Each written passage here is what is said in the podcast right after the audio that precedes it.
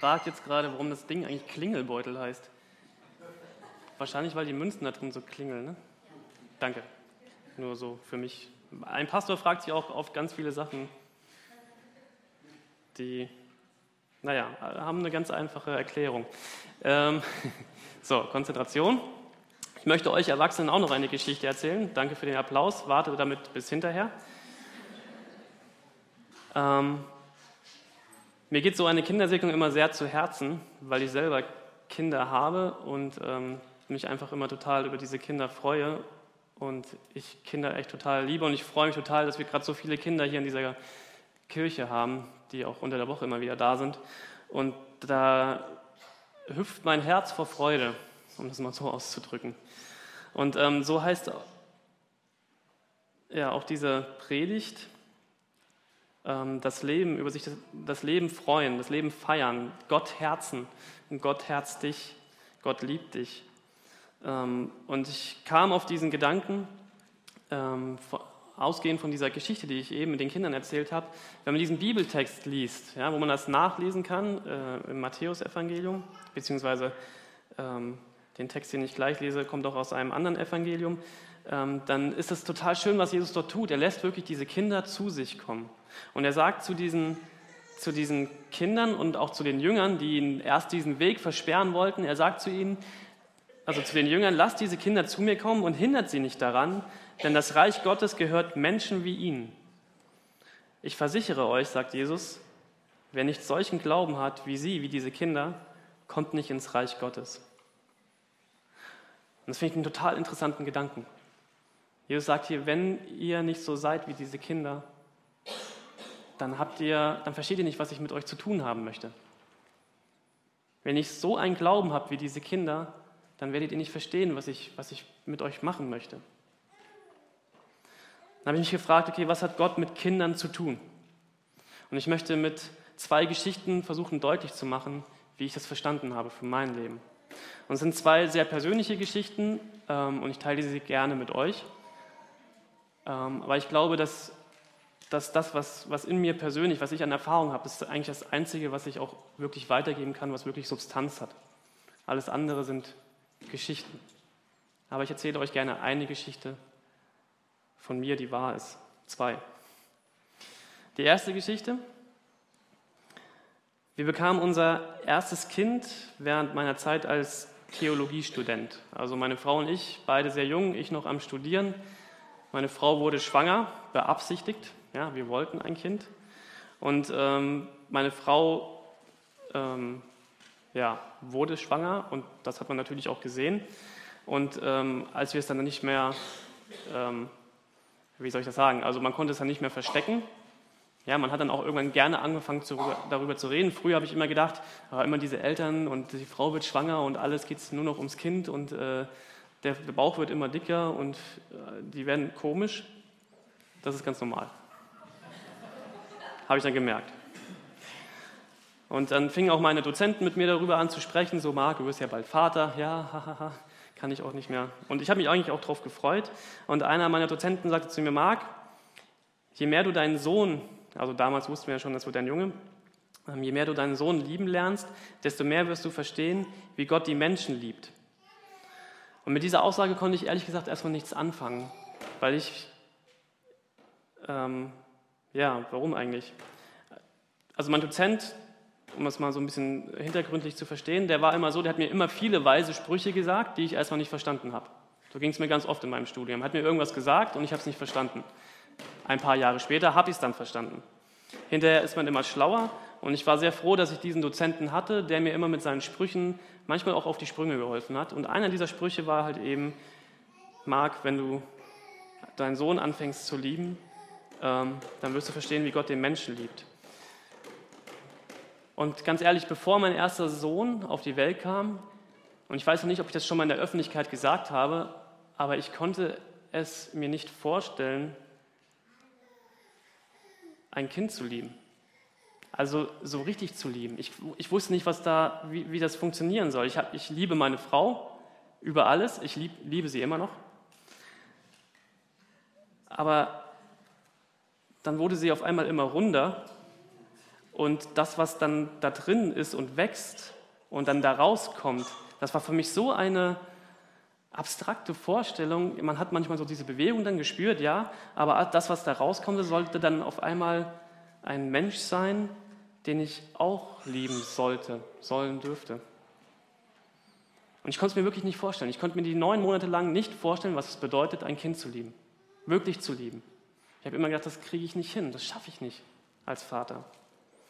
Und dann kam der Zeitpunkt der Geburt, ich erspare euch die Details. Aber auf einmal ist das Kind dann da, ja, und es liegt dann da. Und es stellt sich auch nicht vor und sagt auch nicht so, hallo, ich möchte, dass du mich jetzt lieb hast. Und ich war sogar noch in dieser Situation, dass ich ihm einen Namen geben musste und war völlig fertig und war völlig überfordert und dachte so, oh Mann, was soll das geben? Und dann gab es genau in dieser Sekunde, als ich diesem Kind seinen Namen gab, Tom, da hat sich auf einmal alles geändert für mich. Da war dann auf einmal alles anders. Und da habe ich gemerkt, ja, ich liebe dieses Kind. Ich liebe mein Kind, ich will es kennenlernen, ich will es sauber machen mit all dem, was da dran war. Ich will entdecken, wie es ist, ich will sein Wesen erkunden, ich will seine Stimme hören, auch wenn sie mich anschreit. Und ich will mich darauf einlassen und ich will das mein ganzes Leben lang tun. Ich möchte ein Vater für mein Kind sein, mein ganzes Leben lang. Und ganz ehrlich, ich habe mich verliebt in dem ersten Moment. Und jetzt ist es so, es prägt meinen Alltag. Ja, ich lese viel darüber, also über Kindererziehung. Ich diskutiere viel mit meiner Frau darüber. Ich unterhalte mich mit anderen Vätern, zum Beispiel mit Friede, der eben hier der Jesus war, ist auch ein Vater. Und wir reden viel über unsere Kindererziehung. Und wir lernen Grenzen kennen. Ich lerne Grenzen kennen, Grenzen meiner Geduld, Grenzen meiner, nein, das darfst du auf keinen Fall, auch bitte Papa, nein, auf keinen Fall, auch bitte Papa, na gut. Und oft verstehe ich das Verhalten meines Sohnes auch nicht richtig. Ich schaffe es nicht, das einzuordnen. Ich habe aber auch ganz oft schon Windeln gewechselt. Ich habe Kotze weggewischt, Sachen, die ich gedacht habe, ich werde sie niemals in meinem Leben tun, weil ich selber dann, genau, das. Und ich habe Sachen gemacht, die ich vorher nie gedacht hätte, dass ich sie tue. Einfach nur aus Liebe zu meinem Kind. Ich spiele zum Beispiel stundenlang Lego Star Wars. Danke Gott, ich habe einen Sohn. Ich liebe mein Kind bedingungslos. Und nicht nur das Erste, sondern auch das Zweite. Und alle anderen, die da auch noch kommen werden. Falls. Ich liebe mein Kind, meine Kinder bedingungslos. Und ganz ehrlich, manchmal kommt diese Liebe nicht zurück. Dann investiert man ganz viel in dieses Kind. Und was kriegt man? Nicht mal ein Dankeschön. Aber es ist okay. Ich will gar kein Danke von meinem Kind. Ich will einfach nur für dieses Kind da sein. Und das ist Vaterliebe.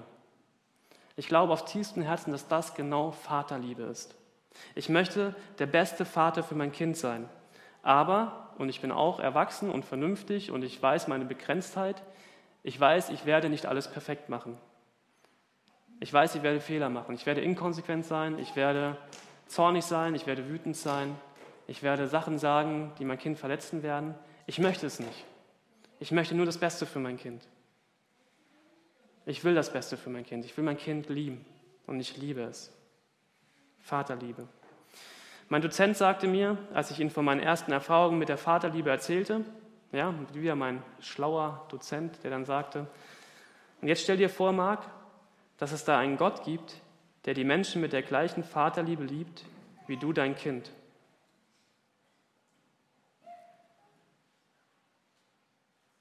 Und das war neu für mich. Es wurde auf einmal persönlich. Da konnte ich den Gott auf einmal nicht mehr in irgendeine Kirche einsperren und irgendwelchen komischen Christen in die Schuhe schieben, sondern habe ich gemerkt, nee, dieses ganze Theologie- und Gottesglauben-Ding, das hat etwas mit mir zu tun, was ganz tief in mir drin steckt.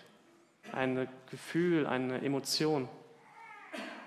Vaterliebe. Stell dir vor, dass es da einen Gott gibt, der die Menschen mit der gleichen Vaterliebe liebt, wie du dein Kind. Die zweite Geschichte.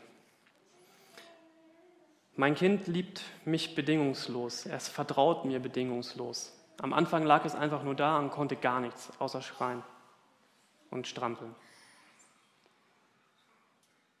und war darauf angewiesen, dass ich das Kind versorge. Und ich merke auch heute, dass mein Kind mich bedingungslos liebt. Es vertraut mir. Erziehungswissenschaftler nennen das Urvertrauen.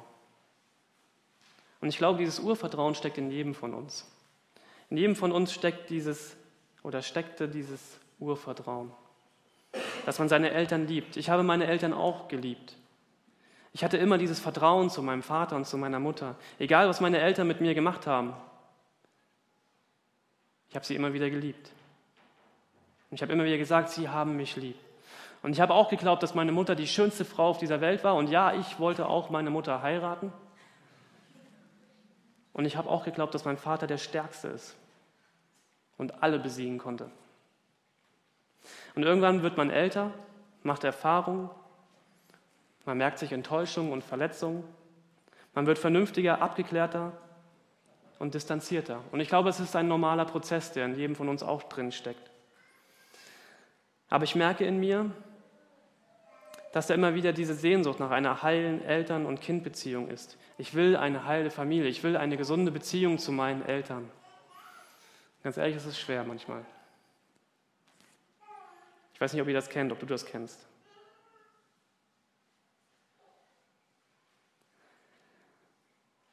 Und dann habe ich gemerkt, in meinem Leben habe ich noch so eine Sehnsucht. Eine Sehnsucht nach mehr Sinn und mehr Leben. Und viele Studien sagen, dass alle Menschen so eine Sehnsucht in sich tragen, nach etwas Höherem, nach etwas Heiligerem, nach etwas Ewigem, nach etwas Spirituellem, etwas Mystischem, etwas mit mehr Wert, als dieses Leben hier einfach so bietet. Und ich vergleiche das gern mit diesem Urvertrauen, was in jedem von uns schlummert, weil es mit drin steckt, hier drin ist. Manchmal kommt es stärker raus, manchmal schwächer, aber es war schon immer irgendwie da. Und als Kind habe ich immer an diesen lieben Gott meiner Eltern geglaubt. Meine Eltern sind mit mir in die Kirche gegangen und ich fand diesen Gott auch toll. Und dann kamen immer wieder andere Einflüsse hinzu.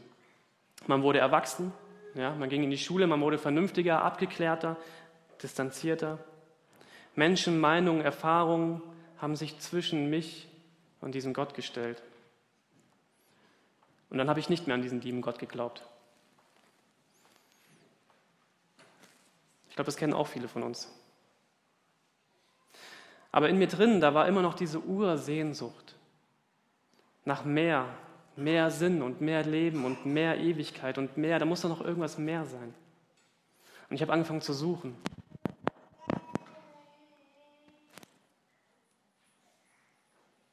Und ich habe ganz viel gesucht und da auch möchte ich die Details ersparen. Aber ich habe gemerkt, in dem Moment, als ich Jesus neu entdeckt habe, frei von Kirche und frei von anderen Meinungen, ja, man kann Jesus auch ohne Kirche entdecken, da war meine Suche zu Ende. Und meine Sehnsucht nach mehr wurde befriedigt. Ich weiß, dass Gott mich durch Jesus liebt und mir dadurch alles gibt, alles. Alles, wonach mein Herz sich sehnt, gibt mir Gott durch Jesus. Punkt. Und da kann sich keiner mehr dazwischenstellen. Keine andere Meinung, keine Erwachsene, keine Eltern, keine andere Kirchenform, keine andere Religionsform. Jesus liebt mich. Punkt. Und das habe ich irgendwann verstanden in meinem Leben. Ich glaube, dein Urvertrauen sagt dir, dass es da einen Gott gibt, der dich liebt, sagte dieser Dozent auch mal. Und dieses Urvertrauen wurde vielleicht betäubt, von was auch immer, keine Ahnung, was du alles in deinem Leben erlebt hast. Gott liebt dich, bedingungslos. Er will Teil deines Lebens sein, wenn du das zulässt. Aber Gott liebt dich. Er will Teil deines Lebens sein, für immer. Und in dem Moment, wo ich das für mich verstanden habe, für mich persönlich, ohne dass es mir irgendein anderer eingeredet hat, habe ich auch verstanden, dass das eben nicht nur eine schöne Geschichte ist, es wurde mein Leben. Und von Gott geherzt zu werden, von Gott geliebt zu werden, in diesem Bewusstsein zu leben, ja, das hat auch Bestand für die Ewigkeit. Genau das hat mein Leben positiv verändert. Und ich will sein wie ein Kind. Ich will dieses Urvertrauen haben. Ich will schreien nach meinem lieben Gott, wenn ich Sehnsucht nach ihm habe, wie dieses Kind gerade da hinten. Und dann in diese Arme Gottes zu springen und endlich wieder zu Hause zu sein und getröstet zu werden, das ist doch das Schönste, was einem Kind passieren kann. Und das ist auch das Schönste, was einem Menschen passieren kann, wenn man weiß, wo sein Platz ist in alle Ewigkeit. Von Gott geherzt zu werden, von Gott gesegnet zu werden, das tut richtig gut. Nicht nur den kleinen Kindern, sondern auch den großen Erwachsenen. Und Gott zu lieben, hat mein Leben zum Positiven verändert. Ich will sein wie ein Kind und dieses Urvertrauen loslassen und rauslassen. Und ich will nichts dazwischenkommen lassen, gar nichts. Keine pure Vernunft, keine andere Meinung, nichts. Gott liebt mich und das weiß ich. Und es gibt da einen Gott, der es gut mit mir meint und auf meiner Seite ist. Und gegen alles, was dagegen spricht, rebelliere ich. Gegen all das, was dagegen spricht, werde ich strampeln wie ein kleines Kind und dagegen anschreien. Ich lasse mir nichts anderes einreden. Gott liebt mich. Das Leben mit Gott ist eins, was es wert ist, gefeiert zu werden. In alle Ewigkeit. Mit 2 Zitaten möchte ich schließen. C.S. Lewis sagte einmal, auch wenn unsere Gefühle kommen und gehen, Gottes Liebe tut es nicht. Sie ist da und bleibt. Und Helmut Thielicke sagte, Gott liebt uns nicht, weil wir so wertvoll sind, sondern wir sind so wertvoll, weil Gott uns liebt. Und noch eins von mir. Pure Vernunft darf niemals siegen. Lass dich endlich wieder von Gott lieben. Wir sehen jetzt noch ein Video. Das heißt Liebesbriefe von Gott. Und darin sind einige Bibelverse, die werden wir hier vorne lesen können. Und genau, lass dich von Gott lieben. Amen.